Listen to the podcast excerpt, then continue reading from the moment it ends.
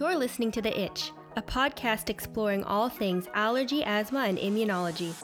I'm your co host, Kortney, a real life allergy, asthma, and eczema girl. And I'm your second host, Dr. Payal Gupta, a board certified allergy, asthma, and immunology doctor. Kortney and I hope to balance each other out so that we get you all the information that you want and need about allergies, asthma, and immunology.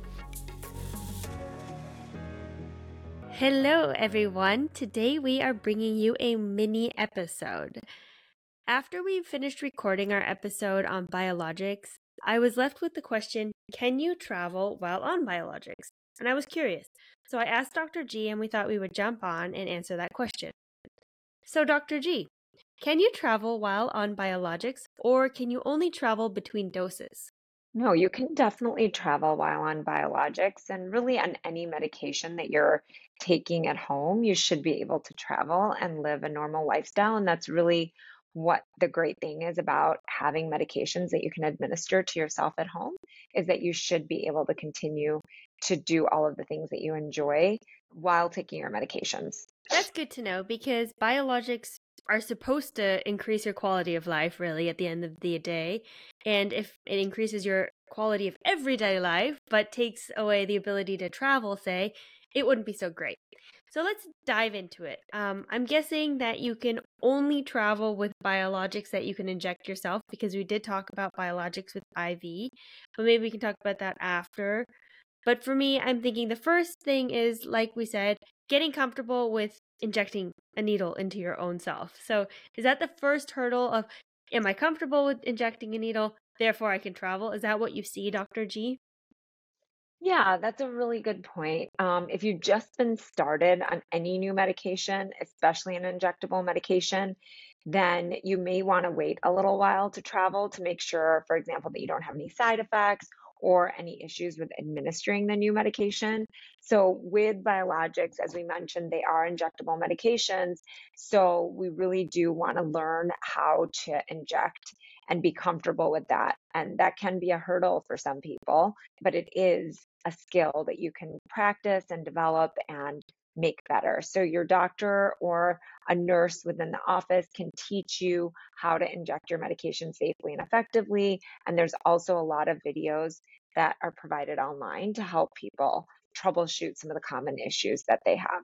But if you're still not comfortable injecting yourself, you can always ask a friend or a family member to help you. You can also hire a nurse to come to your home to inject your medication. But at that point, I really think it would just be best to have your allergist inject the medication and do an office administration if you're really not feeling comfortable, because um, most insurance w- companies wouldn't pay for somebody to come into your home to inject these medications.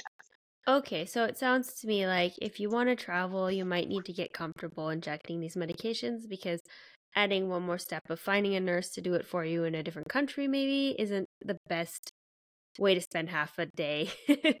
so, what about, as I mentioned, biologics that are administered by IV? Is that even possible to do internationally, say? Oh, well, I mean, let's first talk about just general travel and then international travel is a whole separate kind of topic, I think. But yes, I mean, so if you want to travel to somewhere else than your home and you're on something that's an IV administered medication, you are going to have to think about some logistics. Like you're going to need to find a doctor or clinic that can provide you that treatment. You would also likely need to either bring the medication with you or have it delivered to the new clinic or location. So, yeah, I think that that's definitely doable, but obviously would pose some more logistical steps that you'd have to take care of. And then again, international travel is a whole nother ball game because it's not the same system. So you can't just transfer to a different clinic within the state. Okay. Maybe we can get back to that in a second. But before you even think of like getting in your car, going on a road trip, or jumping on a plane, do patients or should patients get the green light from their doctor to travel? No, so you don't necessarily need to get a green light from your doctor to travel. If you're on any medication that is administered at home, your doctor doesn't need to approve travel as long as you feel comfortable traveling with the medication and giving it to yourself. So, really, we expect that once we prescribe an at home medication, that you're really living life the way that you want to live. And that can include travel for work, for pleasure, you know, unfortunately for emergencies. So, really, you need to be able to live your life how you normally would live it. Okay, great. I mean, that's all sounding very positive. And I think you've covered the basics, but what else should a patient consider when thinking about traveling? Yeah, something that people don't always think about is making sure that they have enough medication for the entire trip. So I think that's one of the most important things to consider and also to give yourself enough time to make sure that you have it. So I have a lot of patients who contact me last minute before going on a considerably long trip and they want to see if they can get more medication to cover them for that trip. But really, it can be hard to get insurance approval to get that medication in advance. So sometimes uh, we actually might have to find a pharmacy at the destination point that you're going to where the doctor can kind of have your prescription delivered there or sent there instead of your normal pharmacy so you can pick it up there when you run out or when you're going to run out. So it's a good idea also to bring an extra day or even weeks worth of medication. So, you know, if you have any delays or if your trip gets extended for any reason, that you're not worried about not having enough medication. Uh, and so you'll also need to make sure that you're packing your medication in a way that will keep it safe and at the correct temperature, especially for things like biologics and medications that need to be refrigerated. So that may mean using a cooler or an insulated medication travel bag to make sure that it stays at the right temperature. Okay. Do you know if there's a special, like a medical grade cooler that patients can use? Because I'm thinking if you're going on a road trip, if you're going to a hotter climate, if you're going for a very long trip, like you've got a couple of transfers on the plane, just what is the best way to pack that medication? Because, like you said, some need to be at a cooler temperature yeah, I mean, I'm not an expert in this, so I'm not really sure if there's there's not any particular bag that I recommend. I'm sure that there are different things that are made specifically for travel with medication, but I just recommend things that people might have at home, like an insulated lunchbox um, could work for something like this. And you put some ice packs in there, and then that should be sufficient. It doesn't need to be at a, you know, specific, very calculated temperature. It just needs to not get too hot or too cold for that matter. So you just want to make sure that it's generally at the temperature that your refrigerator would be. But again, you know, I don't want people to be sticking thermometers in there and like being mm. like being like super kind of paranoid that they have to keep it at a very specific temperature. It's just cool. And most of these medications, if they sit out for two to three hours, they're fine. We just don't want them to get overheated, really. Okay, I think that um, at the beginning of the COVID pandemic, there was all of that talk about keeping the vaccines at a certain temperature. So, I, in my mind, I'm just thinking, oh my gosh, we have to keep it super, super, super cold. And that was like the big problem we had here originally. It sounds to me like you also have to have some considerations if you are traveling with your medication regarding where you're going to be staying. So, probably you want to be looking at a hotel room or a rental apartment that has a refrigerator. Is that correct? Yeah. Once you get the medication safely to your destination, then you're going to want to make sure that you have a refrigerator to store it in while you're there. Absolutely. And traveling with medication and syringes are okay? Yeah, you should always make sure that you keep any labeling that shows that the medication is for you on the medication.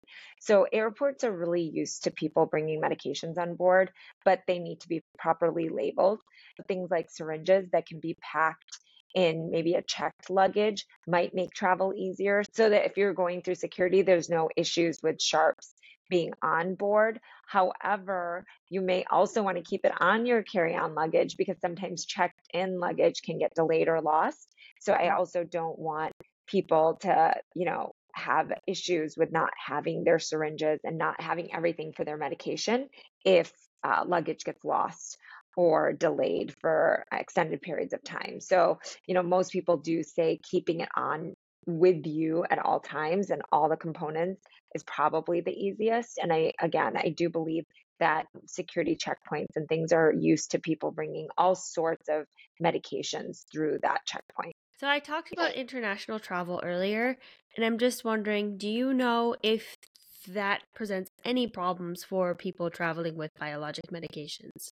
Yeah, you'll need to check with the embassy or consulate of each country you're visiting to see if there's any restrictions on bringing certain medications into the country. Some countries do want you to have special um, maybe permits or a letter that specifically states that you're allowed to bring that medication in. I haven't heard anything in particular about biologics, but the US Embassy website, um, which we'll link to for this episode, is a good place to start. You can actually do a quick search on the search bar for the country that you're traveling to and then see if there are any medication restrictions. And another good place to check is your airline's website to make sure that they don't have any restrictions with traveling with medications. Yeah, I know that for a while I also traveled with a doctor's note because I was really paranoid they would confiscate my epinephrine auto injectors and I've traveled enough to know that they're not going to. They've seen their fair share of them so they know what it is. But um, do you think that having a doctor's note would also be beneficial? Yeah, so there's really no harm in having a letter from your doctor stating that you need to travel with your medication. And I think your point about traveling with epinephrine is really important because that's basically what a biologic, what all of these biologic medications look like. It is an auto injector, just like the epinephrine devices. And so you really shouldn't encounter any issues because of that auto injector being a common thing that airports see. But having a letter also just makes you have another safeguard and it gives you the opportunity to talk to your doctor about your travels and address any questions that you might have. Super. Well, I feel like most of the questions would have been answered by now, but is there anything else that we should consider? Yeah, I just want to highlight some important quick points that, you know, make sure that you have everything that you need for the medication that you're on. So, any kind of alcohol wipes or syringes, needles, uh, sharps container, or just thinking about that. Like, how are you going to store it? You know, you can use a bottle, like a water bottle, to do things like that. But just think about all of those things that you normally have at home that you might not think about. So just, you know, go through all of those components and just make sure that you have everything that you need so that you're not stressed when you get to, you know, your vacation destination. And then if you're traveling to a country again with maybe a different language, be sure to have a copy of your medication information, maybe translated into the local language. So you can just use things like Google Translate to do that, but that could make it easier too. Maybe if your doctor writes a letter, you could have them translate it for you in Google Translate. Um, if you're worried about that, that might be helpful. Uh, and then if you have any questions or concerns about traveling with your medication, uh, and you want to talk to your doctor, definitely schedule an appointment, an actual appointment to talk to your doctor about your travel plans and about any questions that you have, just so you can really get that one on one time to answer any questions and get any letters that you feel like you need and just make sure that you're thinking about everything that you need to. Super. Thank you so much, Dr. G, for shedding more light on traveling with biologics. If you are thinking, okay, that was an interesting episode, but actually I don't really know what a biologic is, check out episode 56. We do a deep dive into all things biologics and asthma. Again, thank you for listening. And if you have any questions, and maybe we'll do a deep dive for you, hit us up on Instagram. Thank you for listening to today's episode. Remember that all information you hear today is for informational purposes only and are not intended to serve as a substitute for the consultation, diagnosis, and or medical treatment of a qualified physician or healthcare provider. And also, don't forget to subscribe to our podcast. And if you have a second, help spread the word by rating our podcast and sharing with your friends and family who might also be interested in learning more about allergies, asthma, and immunology. You can always stay up to date by checking out our Instagram, the Itch Podcast, where you can leave questions you are itching to know, or check out our website, which is www itchpodcast.com, which contains more information about the subjects we covered in today's episode and every episode. Until next time, have a fabulous week.